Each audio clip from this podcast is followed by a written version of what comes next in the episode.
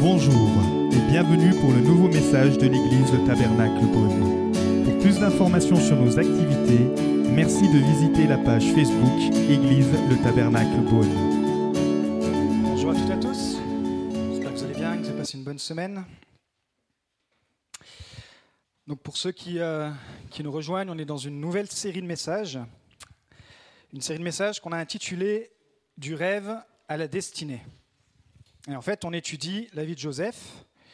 Et vraiment, je vous encourage à vous plonger dans la Genèse, qui est un livre magnifique, et où on retrouve notamment la vie de, Joseph. Et donc, ça va être une série de, de, de 10 messages au moins. Et on a vu que Joseph, c'était un rêveur, et il a reçu un rêve à l'âge de 17 ans. Waouh! Alors qu'il était à peine jeune adulte, Dieu lui a donné un rêve, mais qu'il n'a réussi à rentrer que dans euh, sa destinée à partir de l'âge de 30 ans, et finalement vraiment à l'accomplir à l'âge de 40 ans.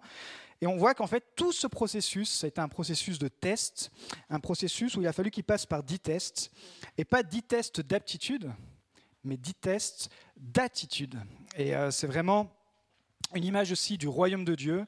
Dans le royaume de ce monde, on vous recrute selon vos aptitudes, et dans le royaume de Dieu, on te recrute selon ton attitude. Et euh, bien sûr, nos dons servent et sont liés, mais Dieu regarde premièrement euh, au cœur et à notre attitude de cœur. Et c'est pour cela que Joseph paraissait doué, mais il a fallu que Dieu vienne briser son cœur, briser son orgueil.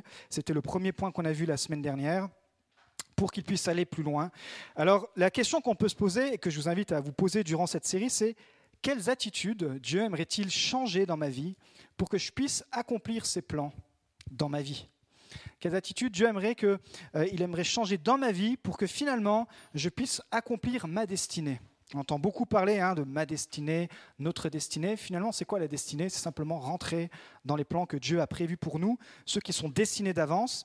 Mais on se rend compte que tout n'est pas juste euh, le fruit du hasard, tout va être une question aussi de notre part à nous. Dieu a tout mis en réserve, mais il suffit qu'on puisse euh, rentrer dans ces merveilleux plans. Donc on avait vu que le premier test, c'est le test de l'orgueil. Aujourd'hui, on va regarder au deuxième test, qui est le test du puits. Alors dis à ton voisin, attention, il y a un puits. Et pour ceux qui ont vos Bibles, ou sinon ça va s'afficher, Genèse à partir du chapitre 37 et à partir du verset 12. Les frères de Joseph étant allés à Sichem pour faire paître le troupeau de leur père, Israël dit à Joseph Tes frères ne sont-ils pas ne font-ils pas paître le troupeau à Sichem? Viens, je veux t'envoyer vers eux. Il répondit Me voici. Israël, c'est-à-dire Jacob, lui dit Va, je te prie, et vois si tes frères sont en bonne santé, et si le troupeau est en bon état. Tu m'en rapporteras des nouvelles. On vous rappelez, on avait vu dans la première série, enfin dans le premier message, que euh, souvent Joseph était le rapporteur de ses frères.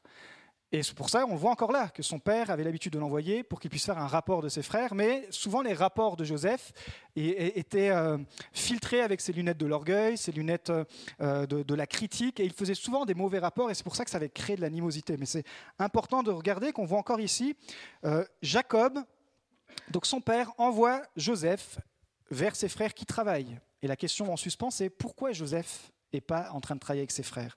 On va y venir. Donc il l'envoie. Et donc il l'envoya ainsi dans la vallée d'Hébron. Et Joseph alla à Zichem. Un homme le rencontra, comme il errait dans les champs.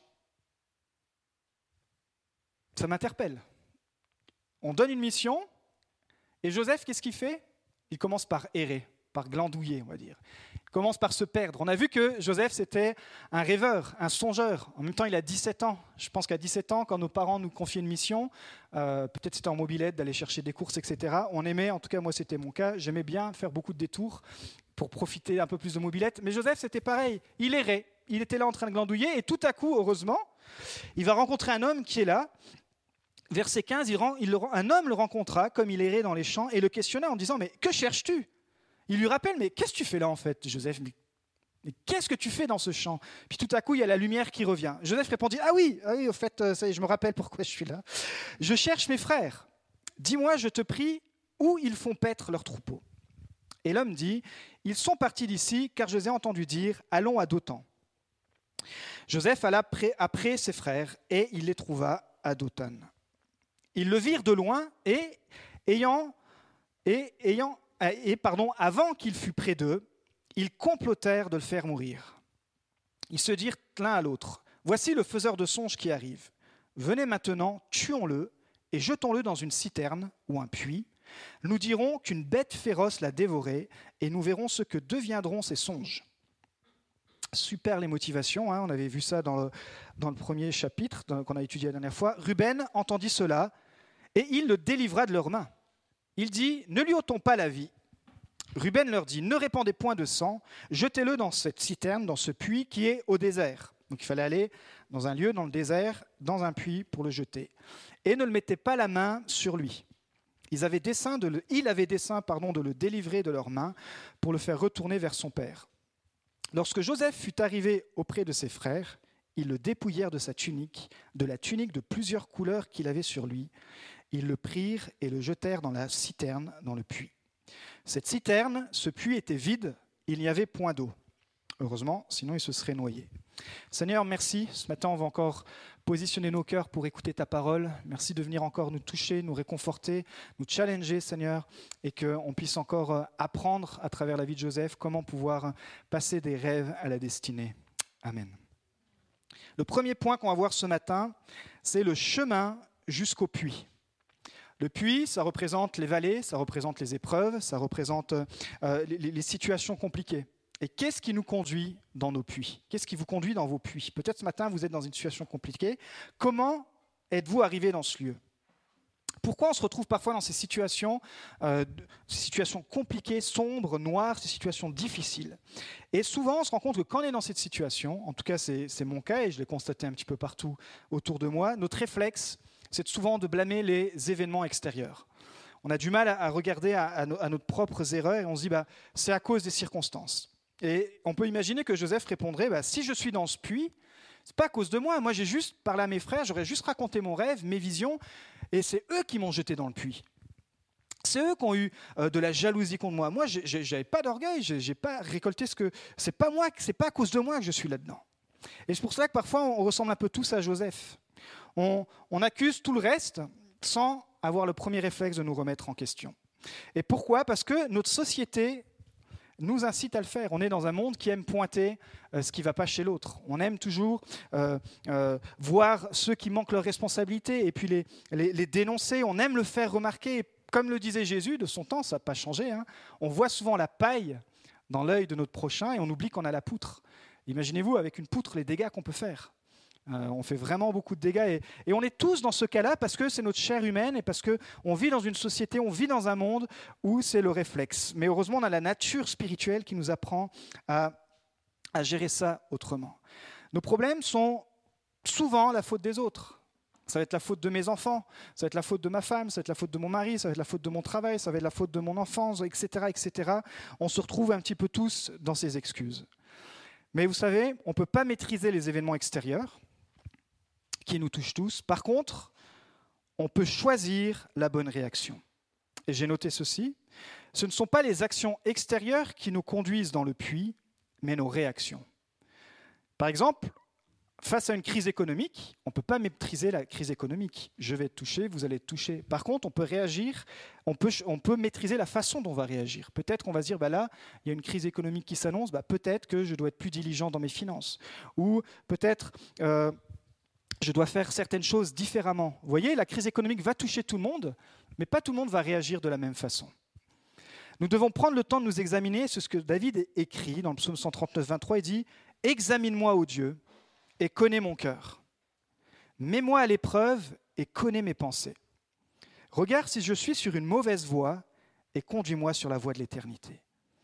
Ça, c'est une belle attitude de cœur. Dire Seigneur, chaque matin ou le soir avant de se coucher, j'examine mon cœur à la lumière de la parole de Dieu. Je dis, vois mon cœur, vois mes pensées, parce que forcément, ce qu'on pense deviennent des actions. Donc la première chose qu'on doit demander au Saint-Esprit, c'est de changer notre façon de penser. Et vois si je suis sur une mauvaise voie, c'est-à-dire vois si j'ai emprunté une mauvaise, une mauvaise action, une mauvaise direction, pour me dire, écoute, il faut rectifier le tir. Et on se laisse comme ça mettre à l'épreuve, on se laisse comme ça sonder par Dieu. Alors comment Joseph aurait pu examiner son cœur? On a lu au verset 11 que ses frères eurent de l'envie contre lui, ou une version dit se montrèrent jaloux de lui. En fait, la bonne question que Joseph doit se poser, c'est pourquoi mes frères m'en veulent-ils? Pourquoi sont-ils autant jaloux? Et la question qu'on se pose, qu'on a laissée en suspens, c'est pourquoi Joseph n'était-il pas en train de travailler? Avec ses frères dans les champs Pourquoi ils étaient tous en train de travailler et lui, il n'était pas en train de travailler? Beaucoup de commentateurs pensent que justement Jacob, son père, avait dû les séparer à cause de toute l'animosité, à cause de euh, l'inimitié qu'il y avait entre eux. Il avait dû les séparer, mais de temps en temps, le père, il envoyait le fils, comme dans ce cas-là, vers, vers ses autres frères pour essayer de restaurer la réconciliation. Je disais, un jour, ils vont forcément se réconcilier. Ils sont tous plus âgés que lui. Le plus grand, Ruben, il avait la quarantaine. Il dit, à un moment donné, ils vont certainement se réconcilier. C'est pour ça que Jacob, encore une fois, il envoie Joseph prendre des nouvelles de ses frères. Et comment, ses frères pardon, l'ont-ils reconnu? Au verset 18, c'est intéressant, il nous est dit qu'ils virent Joseph de loin. Pourquoi ses frères ont-ils pu voir Joseph de loin? Pourquoi la Bible écrit ça comme cela? Je sais pas, vous, moi je me rappelle quand j'étais au lycée, alors ça remonte à, longtemps, enfin en fait quand j'étais même en BTS, on m'entendait arriver depuis loin. Depuis, j'allais à Cluny et je me rappelle, je me faisais toujours chambrer. On m'arrivait, on m'entendait pardon et on me voyait arriver de loin. Pourquoi? Parce que j'avais une Fiat Uno qui était complètement déglinguée, une vieille diesel et c'était devenu littéralement la, mascotte euh, du, du, BTS parce qu'elle faisait un de ses potins. Et moi, je l'aimais bien cette, euh, cette Fiat Uno, mais on m'entendait, on me voyait arriver de loin. Vous voyez, c'était la, la vieille voiture comme ça. Et ici, pourquoi ils ont pu le voir arriver de loin? Parce que, on l'a lu, Joseph, il portait une tunique de couleur. Les gens avaient l'habitude de porter des tuniques, mais sa, tunique à lui avait la particularité d'avoir les caractéristiques d'une tenue royale. Ce n'était pas du tout une tenue de travail, ce n'était pas le bleu de travail, ce n'était pas du tout la tenue qu'avaient ses frères et sœurs. Et pour aller rejoindre ses frères, il aurait pu prendre une autre tunique. Mais non, il a choisi la tunique super flashy, la tunique, euh, vous voyez, imaginez un, gilet jaune mais super boosté, quoi, que vous voyez super de loin. Et ses frères sont là, ils disent non mais quand même, lui, non seulement il erre dans les champs, il glande, mais en plus il vient avec sa tenue de royauté. Vous savez, ils avaient toujours le rêve hein, en fond de pensée, ils disaient mais lui, il veut régner sur nous. Et, voilà, le voilà que le petit arrive pour nous faire encore euh, la morale ou pour venir rapporter encore des choses à notre père. Joseph, certainement, il devait la porter très fièrement. Joseph l'avait reçu de son père gratuitement, comme un don. Mais Joseph a utilisé ce don avec une mauvaise attitude, l'attitude d'orgueil. Qu'est-ce que ça veut dire pour nous? Dieu notre Père nous a tous donné des dons, mais dans ces dons, nous devons rester humbles. Nous devons rester humbles parce que c'est quelque chose qu'on a reçu gratuitement de lui. Il en donne certains à d'autres et euh, différemment à certains et différemment à d'autres, mais nous devons rester humbles dans ces dons. Pourquoi? Parce que notre cœur doit rester attaché au donateur et non pas au don. Et on pourrait se dire, et c'est ce qu'on pourrait dire à, Joseph, mais tu n'as pas besoin de montrer ta tunique à tout le monde. Tu n'as pas besoin de chercher de la reconnaissance auprès de tes frères. Tu n'as pas besoin de, déployer cette attitude qui, comme on l'avait vu, représente de l'orgueil, de l'insécurité, qui a conduit finalement Joseph dans le puits. Parce que Joseph a perdu sa tunique. Écoutez bien, c'est important. Ce n'est pas son père qui lui a retiré. C'est ses frères qui lui ont enlevé, mais c'est lui qui l'a perdu. C'est à cause de son attitude que ça l'a conduit à perdre ce don, à perdre cette tunique. notre Père nous donne des dons selon sa bonne volonté. Et selon la façon dont notre attitude, on va gérer nos dons, nous allons perdre ces dons. Dieu ne se repent jamais de ces dons. Il nous les a donnés mais on va pouvoir se les faire voler ou tout simplement se les faire enlever, se les faire perdre à cause d'une mauvaise attitude. On ne pourra pas utiliser ses dons, ses capacités, ses talents, cette, caractéristique qu'il habite dans notre cœur à cause de notre attitude. C'est pour ça que cette série est vraiment importante. C'est vraiment, on touche là au royaume de Dieu. C'est des principes que si on les applique, on peut vraiment chacun d'entre nous grandir dans la mentalité du royaume de Dieu et se dire waouh Seigneur, quelle attitude tu veux encore que je puisse changer cette année? Peut-être juste une. Je vais me concentrer sur cette attitude pour faire avancer ton royaume de Dieu. Alors, est-ce qu'on peut récupérer notre tunique? Vous savez, quand Joseph s'est retrouvé le deuxième homme le plus puissant du monde existant, en Égypte, il n'avait pas simplement une tunique de couleur, il avait toutes les tuniques qu'il voulait. Et puis, c'est lui-même qui a ordonné, tiens, vous, allez me façonner telle tunique, et puis telle tunique pour telle occasion, telle tunique pour telle occasion. Mais ça, c'était la version destinée, la version accomplie. C'était la version, on va le voir, hein, il a vécu pendant euh, pratiquement de 17 à 40 ans, il a passé par un processus, surtout de 17 à 30 ans, parce qu'après il va passer par la prison, mais il a passé tout ce processus où son caractère a dû être fracassé, son orgueil a dû être mis à pied pour qu'il ne devienne pas le premier comme il l'avait rêvé, mais le second. Parfois, Dieu nous demande d'être second.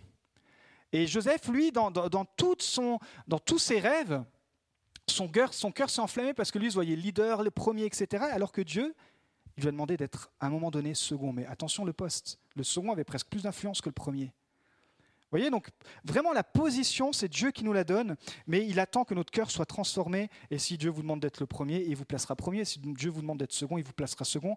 Parfois, il vaut mieux être un bon second qu'un mauvais premier. Alors, le temps que Joseph a eu son cœur transformé, il a pu retrouver cette unique. Mais le plus important, c'est quoi? Si vous connaissez l'histoire, c'est que surtout, il a retrouvé sa relation avec son Père. Et qu'est-ce que ça nous apprend? C'est que ce qui compte le plus, c'est ta relation avec ton Père céleste. C'est notre relation, plus que les dons, plus que tout ce qu'on peut faire pour lui.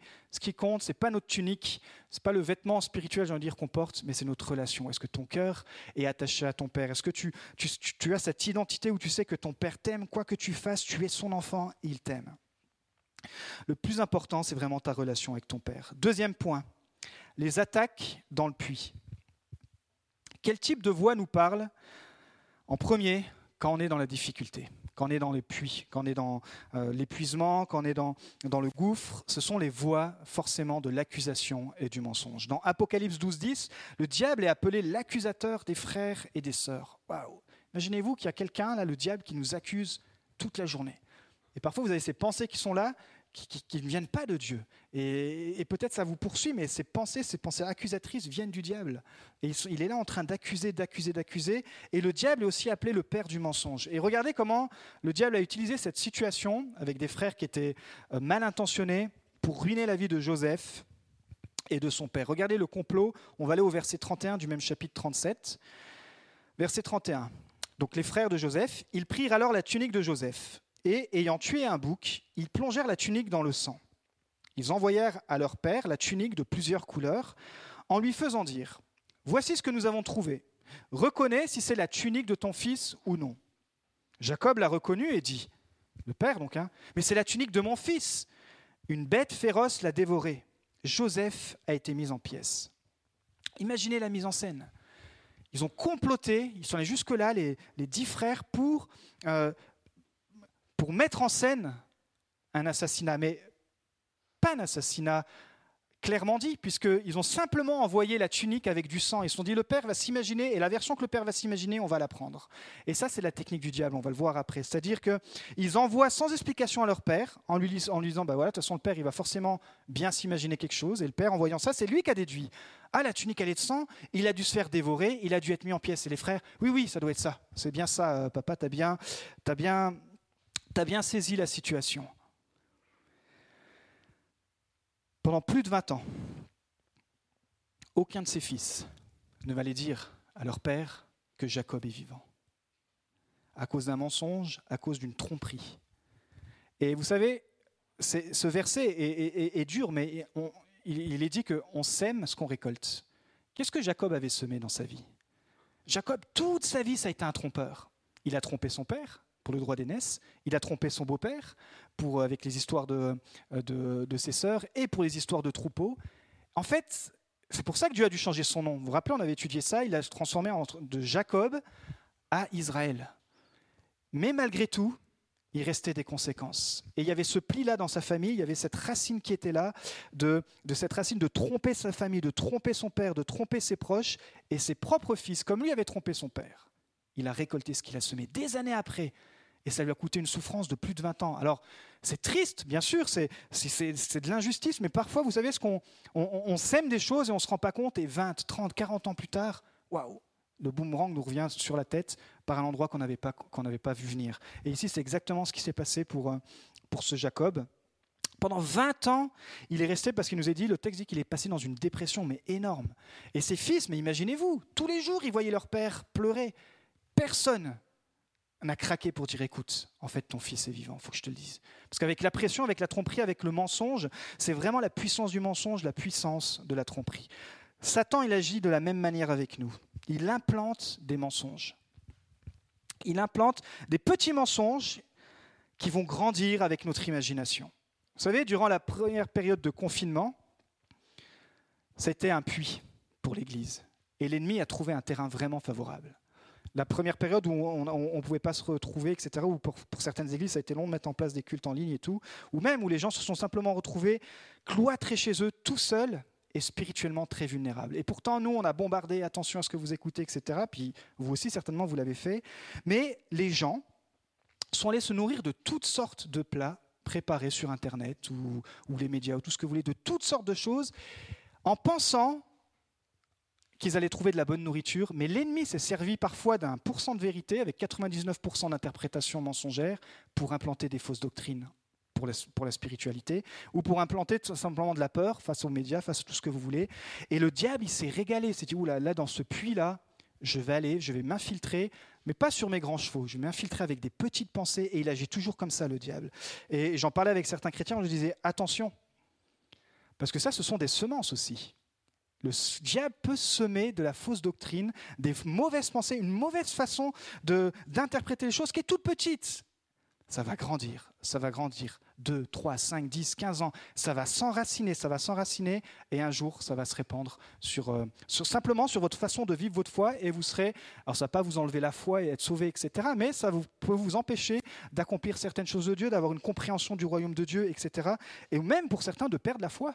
Parce que d'avoir une interprétation complètement à l'ouest, à cause qu'il y a une semence il y a 10, 15, 20 ans qui a été semée à travers... Euh, il y a des faux docteurs sur Internet, et pas que sur Internet, dans les églises. Il y a des faux pasteurs, il y a, des faux, il y en a toujours eu. ça, c'est pas une nouvelle, mais et c'est pour ça qu'il faut vraiment faire attention. Nous, la doctrine que nous donnons, elle n'est pas à 100% irréprochable. On est d'accord, on, est, on reste humain, on reste, on reste faillible, on s'attache vraiment à la parole de Dieu. Et dès que vous entendez des choses qui sont un petit peu comme on aime le dire, qu'on vous avertit, on le fait par amour, parce que je vous assure que ces petits pourcentages de tromperie, englobés dans 99 ce petit pourcentage pardon de vérité, englobés dans 99% d'interprétation, avec ce livre-là, vous faites ce que vous voulez. Hein. Vous tirez un petit verset de d'où vous voulez et vous, vous rajoutez derrière toute votre interprétation. Là, c'est parti. Et puis vous répandez ça sur Internet où vous voulez. Donc il faut vraiment il faut vraiment qu'on puisse sonder notre cœur. Et oui, oui, le Saint-Esprit est là, mais il y a notre part aussi, c'est ça. Le Saint-Esprit est là pour nous aider à. Mais on a besoin d'être averti, de se dire effectivement, quand on est vulnérable, c'est là. Pourquoi il est dit que le, diable, il rôde? Lui, il n'erre pas sans but. Hein. Il rôde et dans les puits, là où, là où c'est dur pour nous, il va dire bah, tiens, je vais venir implanter quelque chose. Et grâce, bien sûr, comme tu l'as dit, avec le Saint-Esprit, on va pouvoir démasquer cela. Et c'est pour ça que Attention aux mensonges. Attention aux, fausses doctrines. Attention. Pourquoi je dis ça? Parce que le diable, par exemple, s'est infiltré dans la pensée que bah, finalement, l'Église, c'est pas important. Et on a perdu nationalement, mondialement, 30% des gens qui se sont dit bah, finalement, oui, c'est vrai, finalement, l'Église, euh, c'est très religieux en fait. Pourquoi je suis obligé d'aller physiquement à l'Église alors que mais ça, c'est une fausse doctrine. Christ a construit l'Église, Christ a construit les relations, peu importe le lieu, on a besoin d'être en communion les frères les uns avec les autres, etc. Ça, c'est une fausse doctrine qui a impacté l'Église.